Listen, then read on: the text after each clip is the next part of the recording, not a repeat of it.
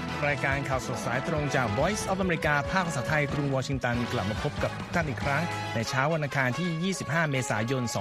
2566 ตามเวลาในประเทศไทยครับ วันนี้อยู่กับผมนพรัชชัยเฉลิมมงคล ร่วมด้วยคุณรัตพลอ่อนสนิทนำเสนอข่าวสารมากมายจากทั่วโลกครับสำหรับหัวข้อข่าวที่น่าสนใจในวันนี้ นานาประเทศแห่คนนักการทูตและพลเรือน ออกจากซูดานท่ามกลางสงครามกลางเมือง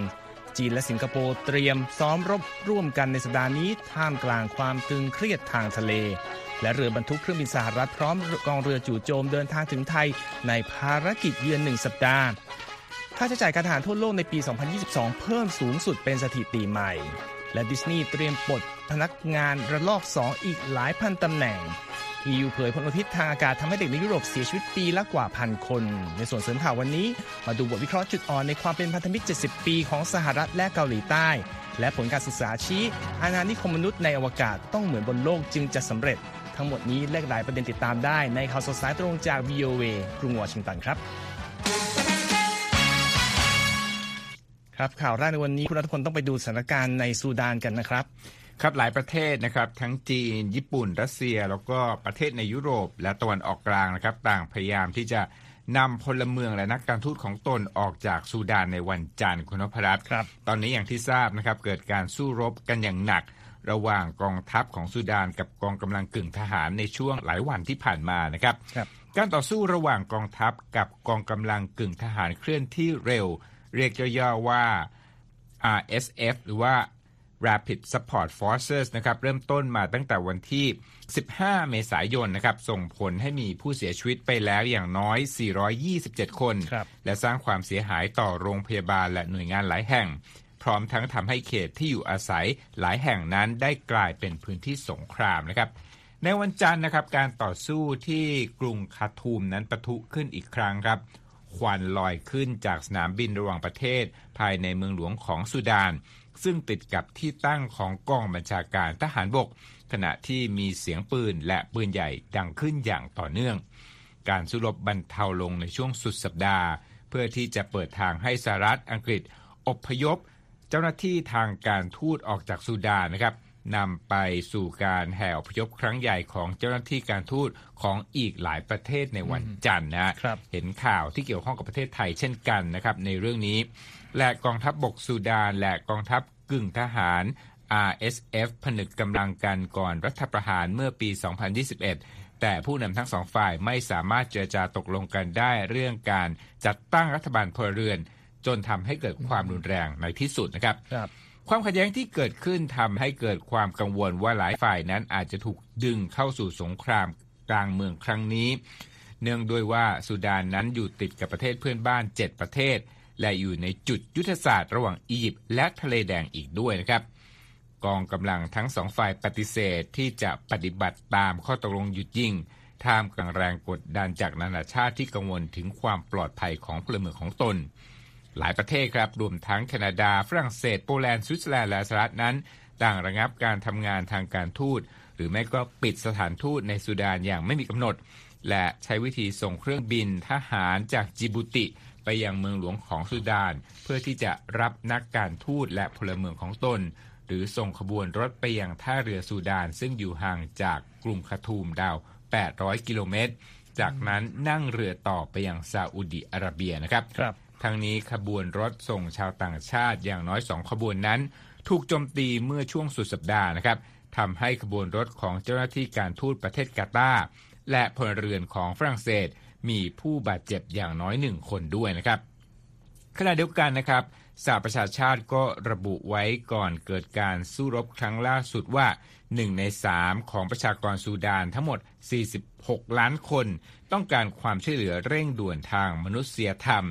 และการสู้รบยิ่งทำให้สถานการณ์นั้นย่ำแย่ลงนะครับทั้งน้ำดื่มกลายเป็นสิ่งหายากในกรุงคาทูมขณะที่ไฟฟ้าและอินเทอร์เน็ตถูกตัดในหลายพื้นที่อีกด้วยนะครับ ครับอะไรอีกเรื่องหนึ่งนะครับ เป็นเรื่องที่เกี่ยวข้องกับสหประชาชาตินะครับ ครับ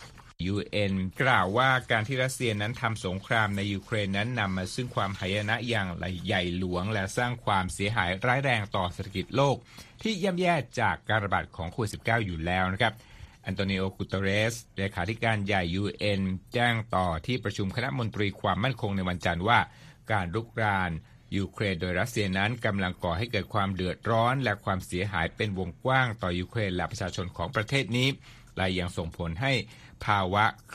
ลื่นหลุดทางเศรษฐกิจโลกนะครับหรือเรียกว่า global economic dislocation ที่เกิดขึ้นจากการระบาดใหญ่ ของโควิด -19 นะครับกูเทเรสนั้นยังบอกด้วยว่าความตึงเครียดระหว่างมหาอำนาจทั้งหลายนั้นอยู่ในระดับสูงเป็นประวัติการเช่นเดียวกับความเสี่ยงของการเกิดความขัดแย้ง เพราะเหตุโชคร้ายหรือไม่ก็ก็หรือไม่ก็การคาดการผิดพลาดนะครับขณะเดียวกันเซอร์เกย์ลาฟรอฟรัฐมนตรีกระทรวงการต่างประเทศรัสเซียในฐานะประธานหมุนเวียนประจำเดือน เตือนที่ประชุมคณะมนตรีความมั่นคง UN ว่า ในเวลานี้โลกกำลังตกอยู่ในสถานการณ์ที่อันตรายกว่าที่เคยเป็นมา แม้แต่ในช่วงสงครามเย็นด้วยนะครับ ส่วนที่การประชุมสหภาพยุโรปที่ลักเซมเบิร์กในวันจันทร์นะเพกาฮาวิสโต รัฐมนตรีกระทรวงการต่างประเทศฟินแลนด์กล่าวว่า EU นั้นต้องเร่งจัดหากระสุนให้กับยูเครนได้แล้ว ขณะที่โจเซฟบอเรลหัวหน้า ฝ่ายนโยบายต่างประเทศของ EU แสดงความมั่นใจว่าประเทศสมาชิกทั้งหลายจะได้ข้อสรุปรายละเอียดที่ยังคงค้างค้างอยู่ แม้ว่ายังมีบางประเทศไม่เห็นด้วยกับบางประเด็น แต่เขาเชื่อมั่นนะครับว่าทุกคนจะเข้าใจว่าเรากำลังอยู่ในสถานการณ์ที่มีความเร่งด่วนสูงสุดบอเรลยังกล่าวด้วยครับว่าหนทางที่ดีที่สุดในการยุติสงคราม ก็คือรัสเซียนั้นต้องหยุดการต่อสู้และถอนกำลังออกจากยูเครน โดยชี้ว่า ก่อนจะถึงวันนั้นเราต้องเดินหน้าทำทุกอย่างให้แน่ใจว่ายูเครนมีความสามารถที่จะปกป้องตนเองจากการลุกรานของรัสเซียได้ครับ ครับนั่นก็เป็นสถานการณ์ในฝากฝั่งยุโรปนะครับ มาดูที่เอเชียกันบ้างครับ จีนและสิงคโปร์ จะร่วมซ้อมรบกันในสัปดาห์นี้ครับคุณรัฐพล ถือเป็นการซ้อมรบร่วมกันครั้งแรกในรอบ 2 ปี ขณะที่รัฐบาลปักกิ่งกำลังหาทางกระชับความสัมพันธ์ทางทหารและความมั่นคงมากขึ้นกับประเทศในแถบเอเชียตะวันออกเฉียงใต้นะครับ ที่มีความร่วมมืออย่างใกล้ชิดกับสหรัฐอยู่ โดยกองทัพเรือจีน เตรียมส่งเรือรบขนาดกลางติดขีปนาวุธยู่หลิน และเรือล่าทุ่นระเบิดชี่ปี เข้าร่วมในการซ้อมรบ ซึ่งจะใช้เวลาไปถึงต้นเดือนพฤษภาคมนะครับจากข้อมูลของเว็บไซต์กระทรวงกลาโหมจีนในวันจันทร์ แต่ไม่ได้ระบุพิกัดของการซ้อมรบในครั้งนี้นะครับ ความร่วมมือทางทหารระหว่างจีนกับสิงคโปร์นี่เกิดขึ้นมีในช่วงที่กำเนิดความตึงเครียดทางทหารในทะเลจีนใต้ ซึ่งกินอาณาเขตราว 3.5 ล้านตารางกิโลเมตรนะครับรวมทั้งที่การที่เรือสหรัฐแล่นผ่านพื้นที่ดังกล่าว เพื่อแสดงเสรีภาพในการเดินเรือ ซึ่งสร้างความไม่พอใจให้กับจีนอย่างต่อเนื่อง ส่วนการเพิ่มกิจกรรมทางทหารของจีนในเอเชียตะวันออกเฉียงใต้ก็ถูกมองว่า เป็นการท้าทายอิทธิพลทางทหารของสหรัฐที่มีกับประเทศในแถบนี้โดยเฉพาะอินโดนีเซียและก็สิงคโปร์นะครับทีนี้ในวันพุธนะครับประธานาธิบดีโจไบเดนก็จะ เป็นเจ้าภาพต้อนรับการเยือนของประธานาธิบดีเกาหลีใต้ยุนซุกยอที่ทำเนียบข่าวนะครับ ซึ่งการเยือนครั้งนี้ก็จะซ้อนถึงความเข้มแข็งของความสัมพันธ์ระหว่าง 2 ประเทศที่มีกันมานานถึง 70 ปี ทั้งด้านความเป็นพันธมิตรแล้วก็ทางทหาร แต่ก็มีความท้าทายหลายด้าน ซึ่งปิลแกโลผู้สื่อของเราที่กรุงโซมีรายงานเรื่องนี้และคุณรัตพลมีรายละเอียดมานำเสนอนะครับครับคุณนภัสในช่วงที่ผ่านมานะครับเกิดเหตุการณ์ซ้ำๆนะครับในคาบสมุทรเกาหลี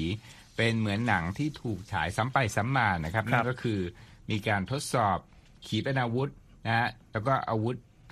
เทคโนโลยีนิวเคลียร์ของเกาหลีเหนือนะฮะซึ่งเป็นการยั่วยุ แล้วก็ตามมาด้วยการที่สหรัฐนั้นแสดงแสนยานุภาพทางทหารร่วมกับเกาหลีใต้นะครับตลอด 70 ปีที่ผ่านมานะครับสหรัฐแล้วก็เกาหลีใต้เนี่ยเป็นพันธมิตรกัน แล้วก็ภาพเหตุการณ์ดังกล่าวเนี่ยเกิดขึ้นบ่อยครั้ง และสถานการณ์ใหม่ ๆ ที่กำลังมีขึ้นอยู่ตอนนี้ด้วยเนี่ยก็พุ่งตรงไปเพื่อทดสอบความไว้เนื้อเชื่อใจของรัฐบาลวอชิงตันและรัฐบาลกรุงโซลครับ ประเด็นที่สำคัญที่สุดนะก็คือเกาหลีใต้นั้นจะมั่นใจในสหรัฐได้หรือไม่นะครับ ว่าจะร่วมป้องกันเกาหลีใต้หากว่าถูกโจมตีโดยเกาหลีเหนือนะขณะนี้เกาหลีเหนืออย่างที่ทราบนะครับรบมีศักยภาพที่จะสร้างภัยคุกคามต่อสหรัฐ ได้ถึงแผ่นดินใหญ่อเมริกันนะครับ จึงเกิดคำถามขึ้นว่า รัฐบาลกรุงวอชิงตันนั้นจะเข้าแทรกแซงในความขัดแย้ง หากว่าสองเกาหลีนั้นเกิดปะทะกันรุนแรงหรือไม่นะครับคำถามนักกล่าวนั้นยังก่อให้เกิดเรื่องเร่งด่วนนะที่ว่าประธานาธิบดีเกาหลีใต้ยุนซุกยอลเสนอนะฮะว่าเกาหลีใต้นั้นอาจจะพัฒนานิวเคลียร์ขึ้นมาเองนะฮะหากคาดว่าท่ามกลางความกังวลนะฮะด้านความมั่นคงของรัฐบาลตน แล้วก็สิ่งเหล่านี้เนี่ยไม่ได้รับการตอบรับช่วยเหลือจากอเมริกานะรัฐบาลกรุงวอชิงตันพยายามที่จะสร้างความมั่นใจในเรื่องนี้นะฮะโดยการส่งยุทธปกรณ์ที่ส่งอนุภาพ ไปซ้อมรบให้เห็นประจักษ์นะฮะต่อเกาหลีเหนือนะอย่างก็ตามดูเหมือนว่ารัฐบาลกรุงโซลนั้นต้องการมากกว่านั้นคุณนพรัตน์นั่นก็เป็นทัศนะของนักวิเคราะห์ จากสถาบัน Stimson Center ที่ชื่อเจนนี่ทาวนะครับมาฟังเสียงของเธอกันครับ is it enough? You know, is it ever really enough? And I'm sure, you know, as North Korea continues to focus on especially ICBM. ครับนักวิเคราะห์ผู้นี้บอกนะครับว่าเกิดคำถามที่ว่าสิ่งที่สหรัฐนั้นแสดงออกนั้นเพียงพอแล้วหรือไม่ เธอมั่นใจนะว่าเกาหลีเหนือนั้นจะยังคงมุ่งหน้าพัฒนาขีปนาวุธ ยิงข้ามทวีปได้ แล้วก็บอกว่าน่าจะมีการเรียกร้องต่อไปนะแม้ว่าจะเกิดความซาบซึ้งที่สหรัฐทุ่มเทให้กับประเด็นนี้ก็ตามนะครับ อีกหัวข้อหนึ่งที่สร้างแรงกดดันต่อความสัมพันธ์ระหว่างสหรัฐและเกาหลีใต้ก็คือเรื่องยูเครนคุณนพรัตน์ครับ แม้ว่าเกาหลีใต้นั้นจะเป็นประเทศสำคัญในการผลิตอาวุธส่งออก แต่รัฐบาลกรุงโซลกล่าวว่าไม่สามารถที่จะแสดงบทบาทติดอาวุธโดยตรงให้กับยูเครนได้เพราะว่าติดขัดเรื่องกฎหมายอืมนะครับ เกาหลีใต้จึงได้แต่ช่วยยูเครนในทางอ้อม ด้วยการอนุมัติการขายอาวุธ เช่นรถถังให้กับโปแลนด์ ซึ่งโปแลนด์ก็ไปขายต่อให้กับยูเครนนะฮะครับจุดตึงเครียดในประเด็นที่เกี่ยวข้องกับยูเครนนั้นก็ถูกเปิดเผยออกมาผ่านการนำข้อมูลลับของสหรัฐนั้นมาเผยแพร่ ซึ่งข้อมูลสะท้อนว่าอเมริกานั้นแอบสอดแนมเจ้าหน้าที่ระดับสูงของเกาหลีใต้อยู่นะครับครับแม้ว่ารัฐบาลกรุงโซลนั้นจะให้ความสำคัญกับข่าว ไม่ค่อยให้ความสำคัญกับข่าวดังกล่าวนะฮะว่าฝ่ายตนนั้นถูกสหรัฐสอดแนม แต่ชาวเกาหลีใต้จำนวนไม่น้อยนะ ก็อาจจะรู้สึกไม่พอใจได้ครับ Because South Korea and United States, we are allies, and then the leaking information is nothing new. Everybody knows. If the United States ครับอาจารย์พาร์ควอนกอนแห่งมหาวิทยาลัยฮิววา อิวฮวาจากกล่าวนะฮะว่าเรื่องของเกาหลีใต้และสหรัฐเป็นพันธมิตรกันนั้น ถือว่าเป็นพันธมิตรกันมายาวนานนะครับ แล้วก็เรื่องเอกสารล่วนไหลนั้นไม่ได้เป็นเรื่องใหม่ เขาบอกว่าทุกคนทราบดีว่าอเมริกันสนใจในประเด็นนี้ เพียงแค่โทรหากันชาวเกาหลีใต้ก็ยินดีที่จะตอบคำถามนะครับ ขณะนี้ประธานาธิบดียุนแห่งเกาหลีใต้นั้นกำลังเผชิญกับคะแนนนิยมในตัวเขาที่ลดลงนะฮะนักวิเคราะห์จึงกล่าวว่าเขาไม่มีทาง เลือกมากนักในการดำเนินนโยบายต่างประเทศ โดยที่เหลืออยู่ก็คือการหาจุดยืนให้เกาหลีใต้นั้น มีความสัมพันธ์ที่ใกล้เคียง และใกล้ชิดกับโลกตะวันตกนั่นเองนะฮะครับในการเยือนกรุงวอชิงตันครั้งนี้นะครับ ประธานาธิบดียูนของเกาหลีใต้จะพบกับฝ่ายสหรัฐในบรรยากาศที่ชื่นมื่นนะครับเมื่อเขาฉลองความเป็นพันธมิตรกับอเมริกาครบรอบ 70 ปี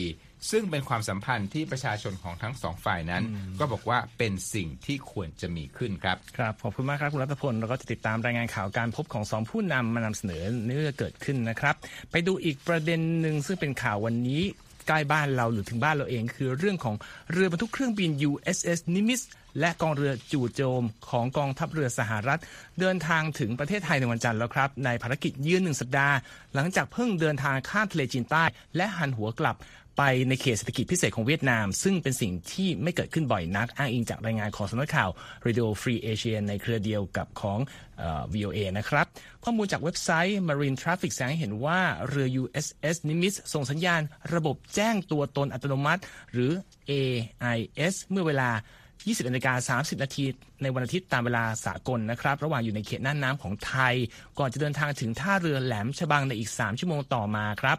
ขณะเดียวกันข้อมูลข่าวกรองจากแหล่งข่าวระบุว่าเรือ USS Nimitz ได้หันหัวกลับในเขตเศรษฐกิจพิเศษของเวียดนามเมื่อวันเสาร์และมุ่งตรงไปยังประเทศไทย โดยที่ยังไม่ทราบจุดประสงค์ที่ชัดเจน แต่ว่ามีรายงานวิเคราะห์อ้างอิงจากข้อมูลภาพถ่ายดาวเทียมว่าจุดที่หันหัวกลับนั้นอยู่ใกล้กับแหล่งน้ำมันและก๊าซธรรมชาติของเวียดนาม และส่วนที่เรียกว่าแบนการ์ดแบงค์ซึ่งเป็นพื้นที่ขัดแย้งระหว่างเวียดนามกับจีนนะครับ เรือ USS Nimitz ซึ่งใช้พลังงานนิวเคลียร์ในการขับเคลื่อนนี่เขาเริ่มประจำการตั้งแต่เมื่อปีคศ 1975 แล้วก็มีระยะเวลาทำการ 50 ปีนะครับ โดยจะมีการปลดระวางในปี 2026 อ้างอิงจากข้อมูลของกองทัพเรือสหรัฐนะครับ เรือบรรทุก เครื่องบินลำนี้ถือเป็นหนึ่งในเรือรบที่มีขนาดใหญ่ที่สุดในโลก ด้วยระวางมากกว่า 1 0 0 0 0แสนตัน สามารถบรรทุกเครื่องบินและเฮลิคอปเตอร์ได้ถึง 90 ลำ และมีเจ้าหน้าที่ประจำการ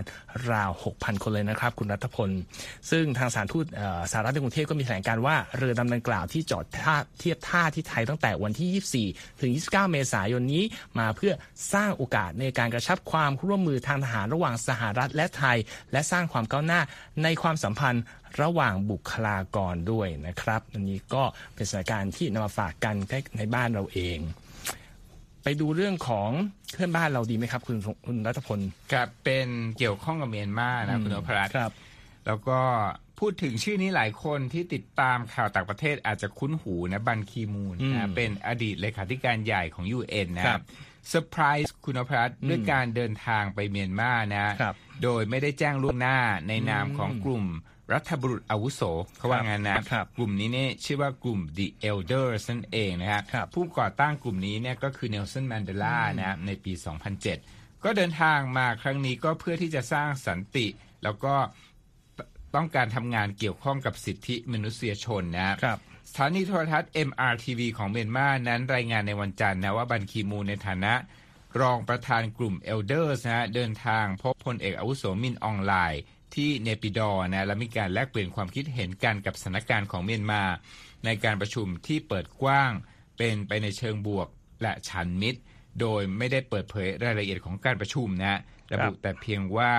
มีรัฐมนตรีกลาโหมนะรัฐมนตรีต่างประเทศของเมียนมาสองคนนี้เข้าร่วมด้วยนะครับครับรายงานระบุนะครับว่าบันคีมูนนั้นเดินทางถึงเมียนมาพร้อมกับคณะผู้แทนกลุ่มเล็ก ๆ ตั้งแต่เมื่อวันอาทิตย์นะฮะและได้รับการต้อนรับโดยรัฐมนตรี ว่ากะช่วยว่าการกระทรวงกลาโหม และรัฐมนตรีกระทรวงการต่างประเทศ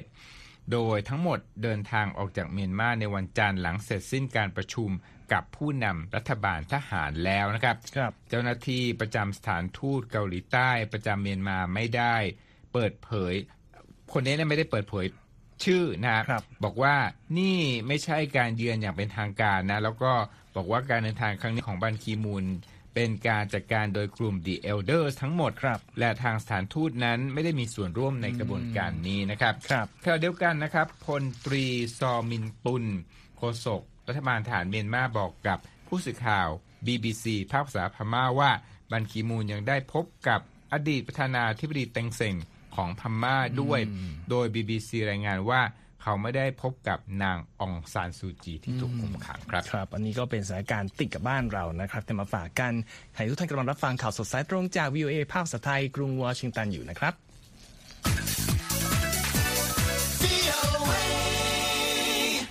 มาดูรายงานข่าวอีกชิ้นหนึ่งที่น่าสนใจมากครับคุณรัตพลเกี่ยวกับมูลค่าการใช้จ่ายด้านการทหารทั่วโลกเมื่อปีที่แล้ว เป็นรายงานจากสถาบันคลังสมองในสวีเดน บอกว่าเพิ่มขึ้นถึง 8 ปีติดต่อกัน แล้วก็อยู่ในระดับสูงสุดเป็นสถิติใหม่ มูลค่าถึง 2.24 ล้านล้านดอลลาร์นะครับสถาบันที่ว่าชื่อ Stockholm International Peace Research Institute เผยว่ายุโรปเนี่ยเป็น กลุ่มที่มีการใช้จ่ายด้านการทหารเพิ่มมากที่สุด นับตั้งแต่สงครามโลกครั้งที่ 2 เนื่องจากสงครามในยูเครน คิดเป็นอัตราเพิ่มขึ้นถึง 13%เทียบกับมูลค่าการใช้จ่ายทั่วโลกที่เพิ่มขึ้น 3.7%เมื่อปีที่แล้วนะครับ ทางสถาบันนี้ชี้ได้ว่าเมื่อปีที่แล้วประเทศที่มีการใช้จ่ายด้านการทหารมากสุด 3 อันดับแรกคือ สหรัฐ จีน และรัสเซีย มูลค่า มูลค่ารวมกัน 56%ของการใช้จ่ายด้านการทหารทั่วโลก นานเทียนนักวิจัยโครงการค่าใช้จ่ายด้านการทหารและการผลิตอาวุธของสถาบันแห่งนี้เชื่อว่า การเพิ่มขึ้นนี้คือสัญญาณว่า เราใช้ชีวิตอยู่บนโลกที่มีความไม่มั่นคงมากขึ้นเลยนะครับคุณรัฐพล ประเทศที่มีค่าใช้จ่ายการทหารเพิ่มขึ้นอย่างมากช่วงปีที่ผ่านมานอกจาก 3 ประเทศที่ว่าแล้ว ก็เป็นประเทศที่มีพรมแดนติดกับรัสเซียนั่นเองครับได้แก่ฟินแลนด์ลิทัวเนีย สวีเดน แล้วก็โปแลนด์รายงานนี้ชี้ด้วยนะครับว่ารัสเซียเองก็มีการเพิ่มการใช้จ่ายด้านทหารราว 9.2%ในปี 2022 เป็นประมาณ 86,400 ล้านดอลลาร์ เทียบประมาณ 4.1%ของมูลค่า GDP ของประเทศในปีเดียวกัน ซึ่งเพิ่มขึ้น 3.7%ในปีก่อนหน้านั้นนะครับมีอีกประเด็นข่าวหนึ่งซึ่งคนแถวนี้ก็คงตามกันเยอะนะครับ เรื่องของผู้ประกาศชื่อดังของอาสถานี Fox News เกิดอะไรขึ้นเหรอครับ คุณคุณรัฐพล ครับจริงๆมีข่าวของทั้ง Fox และ CNN ด้วยนะ เริ่มจาก Fox นะฮะทาง Fox เนี่ยได้ประกาศวันจันทร์นะ บริษัทได้ตกลงที่จะแยกทางเดินกับ Tucker Carlson นะฮะ ผู้ประกาศข่าวแล้วก็พิธีกรชื่อดังของช่องนี้นะครับโดยข่าวดังกล่าวนั้นมีออกมาไม่ถึง1สัปดาห์หลังจากที่สื่อชั้นนำแห่งนี้ ตกลงยอมความในคดีที่เกี่ยวข้องกับรายงานข่าวการเลือกตั้งประธานาธิบดี 2020นะฮะอีกข่าวหนึ่งที่เกี่ยวข้องกับของ CNN นะก็คือดอนเลมอนนะเป็นผู้ประกาศข่าวคนสำคัญก็บอกว่าถูกปลดออกจากช่อง CNN เช่นกันครับ การปลดฟ้าผ่าที่ไม่ได้ให้เหตุผลด้วยนะฮะว่าเกิดอะไรขึ้นทั้งสองราย พูดถึงปลดก็ต้องไปอีกที่หนึ่งเรื่องของวอลต์ดิสนีย์ปลดเหมือนกัน เป็นการปลดพนักงานของบริษัท เขาบอกเป็นครั้งใหญ่อีกครั้งหนึ่งเป็นออรอบที่สองแล้ว ซึ่ง ตามแผนงานประหยัดค่าใช้จ่ายของบริษัทนี่เขาบอกว่าการปลดครั้งนี้เนี่ยกะจะช่วยให้บริษัทเนี่ยสามารถลดค่าใช้จ่ายได้ถึง 5,500 ล้านดอลลาร์อันนี้เป็นข้อมูลจากสำนักข่าวรอยเตอร์นะครับ โดยเจ้าหน้าที่ของดิสนีย์เปิดเผยว่าบริษัทจะลดพนักงานอีกประมาณหลายพันคนตั้งแต่วันจันทร์ถึงวันพฤหัสบดีนี้ ซึ่งถ้าเกิดเอาตัวเลขที่เคยปลดมารวมครั้งนี้จะเป็นอยู่ที่ประมาณ 4,000 คนเทียบกับเป้า 7,000 คนนะครับ ซึ่งการปลดนี้เขาบอกว่าจะมีผลกับหน่วยธุรกิจทุกหน่วย ยกเว้นพนักงานแบบลูกจ้างรายชั่วโมงที่อยู่ตามสวนสนุกและรีสอร์ทต่างๆ ซึ่งดิสนีย์ประกาศปลดพนักงานครั้งแรกเดือนกุมภาพันธ์ที่ผ่านมานะครับ พร้อมประกาศแผนปรับองค์กร โดยจะหวังให้การดำเนินธุรกิจของกลุ่ม มีความเป็นเอกภาพทิศทางเดียวกันมากขึ้นนั่นเองนะครับ มาดูการซื้อขายหลักทรัพย์ที่ตลาดทรัพย์สหรัฐกันบ้างครับ วันนี้ผสมกันไปครับดาวโจนส์บวกเล็กน้อยครับ 0.2%ที่ 33,875 จุดขณะที่ S&P แทบไม่เปลี่ยนแปลง บวกแค่ 3.5 จุด ปิดที่ 4,137 จุด NASDAQ ลดลงเล็กน้อยครับ 0.3%ที่ 12,037 จุด ส่วนราคาทองคำในวันนี้มีการซื้อขายเพิ่มขึ้น 0.45%ที่ 1,999 ดอลลาร์ 40 เซนต์ต่อออนซ์ครับ และมาที่รายงานที่เราจั่วหัวไว้ตอนต้นเกี่ยวกับสิ่งแวดล้อมมาจากสำนักงานสิ่งแวดล้อมแห่งยุโรปหรือ EEA ครับ ระบุในวันจันทร์นะครับว่าผลผลมลพิษทางอากาศทำให้เยาวชนที่มีอายุต่ำกว่า 18 ปีในยุโรปเสียชีวิตก่อนวัยอันควรมากกว่า 1,200 คนต่อปีเลยนะครับ คุณรัตพล แถมยังเพิ่มความเสี่ยงของการเกิดโรคเรื้อรังในระยะยาวด้วย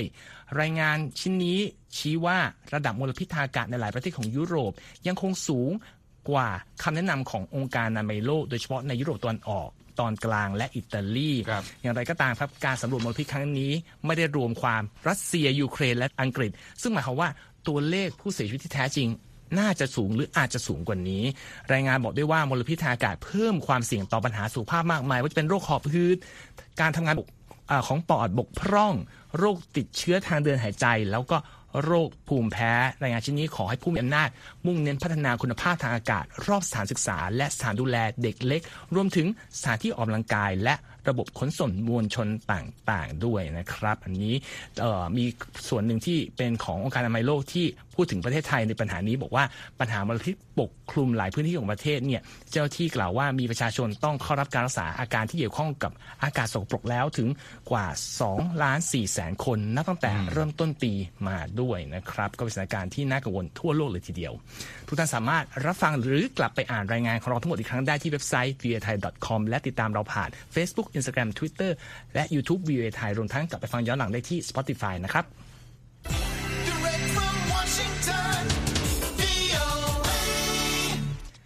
ส่งท้ายวันนี้ครับขณะที่หน่วยงานด้านอวกาศต่างๆ เดินหน้าสำรวจจักรวาลอย่างต่อเนื่อง มีการพูดถึงการขยายอาณานิคม ให้มนุษย์ไปอยู่อาศัยนอกโลกได้ด้วย แล้วก็มีนักวิจัยกลุ่มหนึ่งเพิ่งเผยแพร่การศึกษาล่าสุดที่มาพร้อมคำแนะนำที่น่าสนใจมาก มีรายละเอียดอย่างไรติดตามได้จากคุณธัญพรสุนทรวงศ์ครับ ค่ะ นักวิจัยชาวอเมริกันให้ข้อชี้แนะในการศึกษาครั้งใหม่ว่า มนุษย์จำเป็นต้องทำให้อวกาศมีสภาวะเหมือนโลกให้มากที่สุด เพื่อให้คนเราสามารถอยู่รอดได้ในอวกาศเป็นเวลานานๆค่ะ การศึกษานี้เกิดขึ้นในขณะที่องค์การบริหารการบินและอวกาศแห่งชาติ หรือนาซาเตรียมส่งนักบินอวกาศกลับสู่ดวงจันทร์ด้วยโครงการอาร์ทิมิสโดยนาซาเพิ่งประกาศรายชื่อนักบินอวกาศชุดใหม่ ที่จะเข้าร่วมในภารกิจทดสอบการบินรอบดวงจันทร์ และมีแผนในอนาคตที่จะส่งนักบินอวกาศไปยังดาวอังคารอีกด้วยค่ะ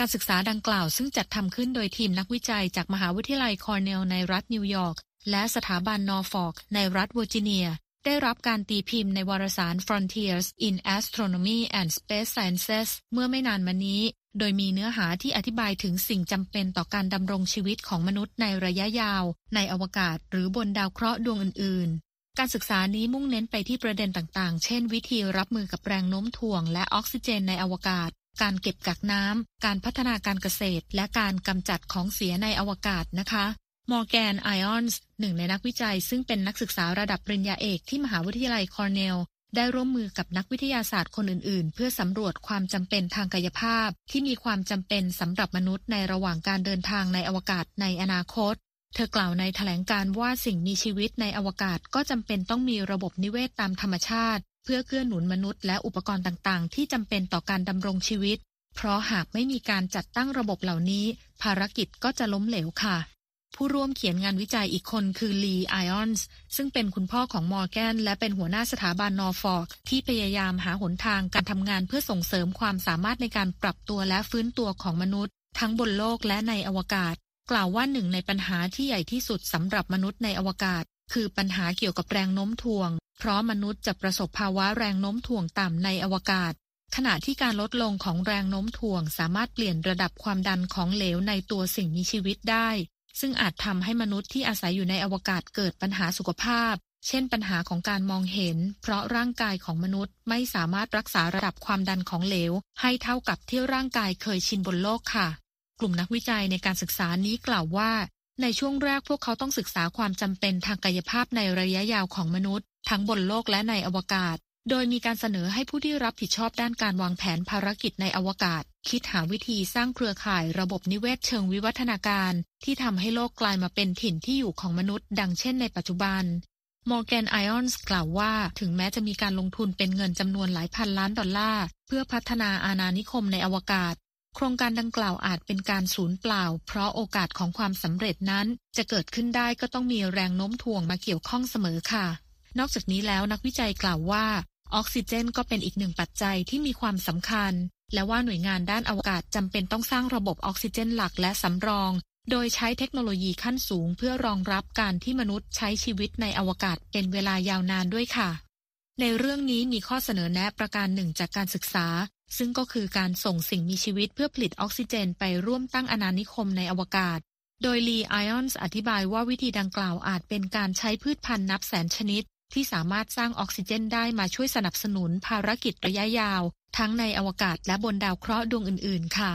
การศึกษานี้ยังชี้ให้เห็นด้วยว่าสิ่งที่สำคัญอีกอย่างหนึ่งก็คือ พลังงานจำนวนมหาศาลจากดวงอาทิตย์ เพราะในความเป็นจริงนั้นเมื่อนักบินอวกาศเดินทางไกลออกไปจากดวงอาทิตย์ พวกเขาจะรวบรวมพลังงานแสงอาทิตย์ได้น้อยลงไปเรื่อยๆ นั่นเองลีไอออนส์กล่าวทิ้งท้ายว่า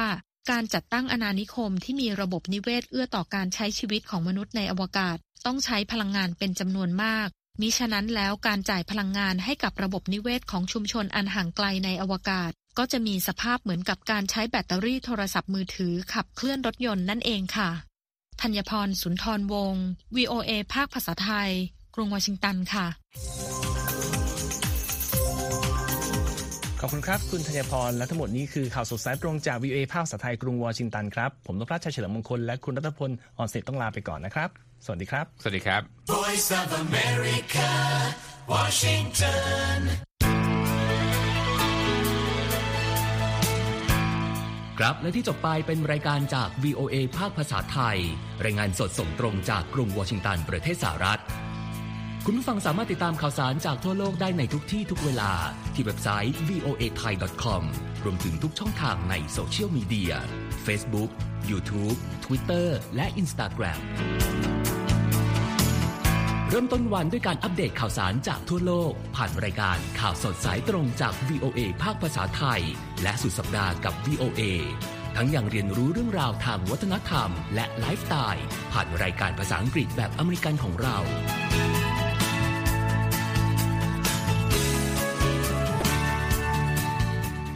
ตามความเคลื่อนไหวในประเทศสหรัฐ การเมืองอเมริกัน พร้อมเข้าใจที่มาที่ไปของเหตุการณ์สำคัญ รวมถึงข่าวต่างประเทศ จากแหล่งข่าวที่เชื่อถือได้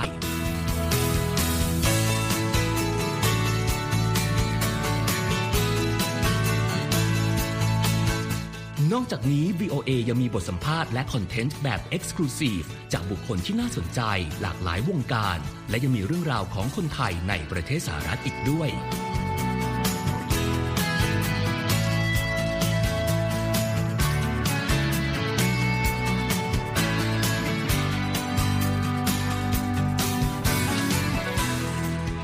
คุณนะครับที่ให้ VOA ไทยเป็นส่วนหนึ่งในการติดตามข่าวสาร สาระและเกร็ดความรู้ของคุณ จากรายการต่างๆ